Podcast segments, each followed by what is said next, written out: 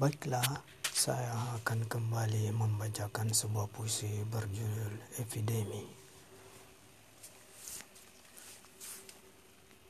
Sakit ini enggan pergi, menjalar sekejur tubuh.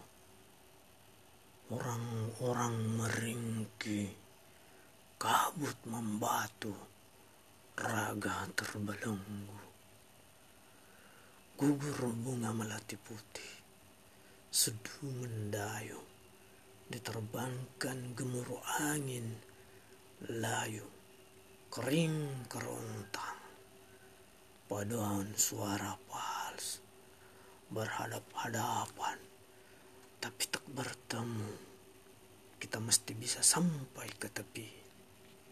Kepala batu bertebaran, ancaman tak mempan Cukup.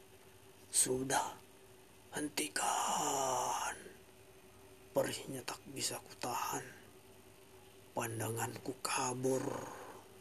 Pikiranku kacau balau. Atau sirine membelah sunyi. Isak tangis pecah. Suaraku parau. Tiada guna. Samsir Anci. Makassar 19 Februari 2020. Terima kasih.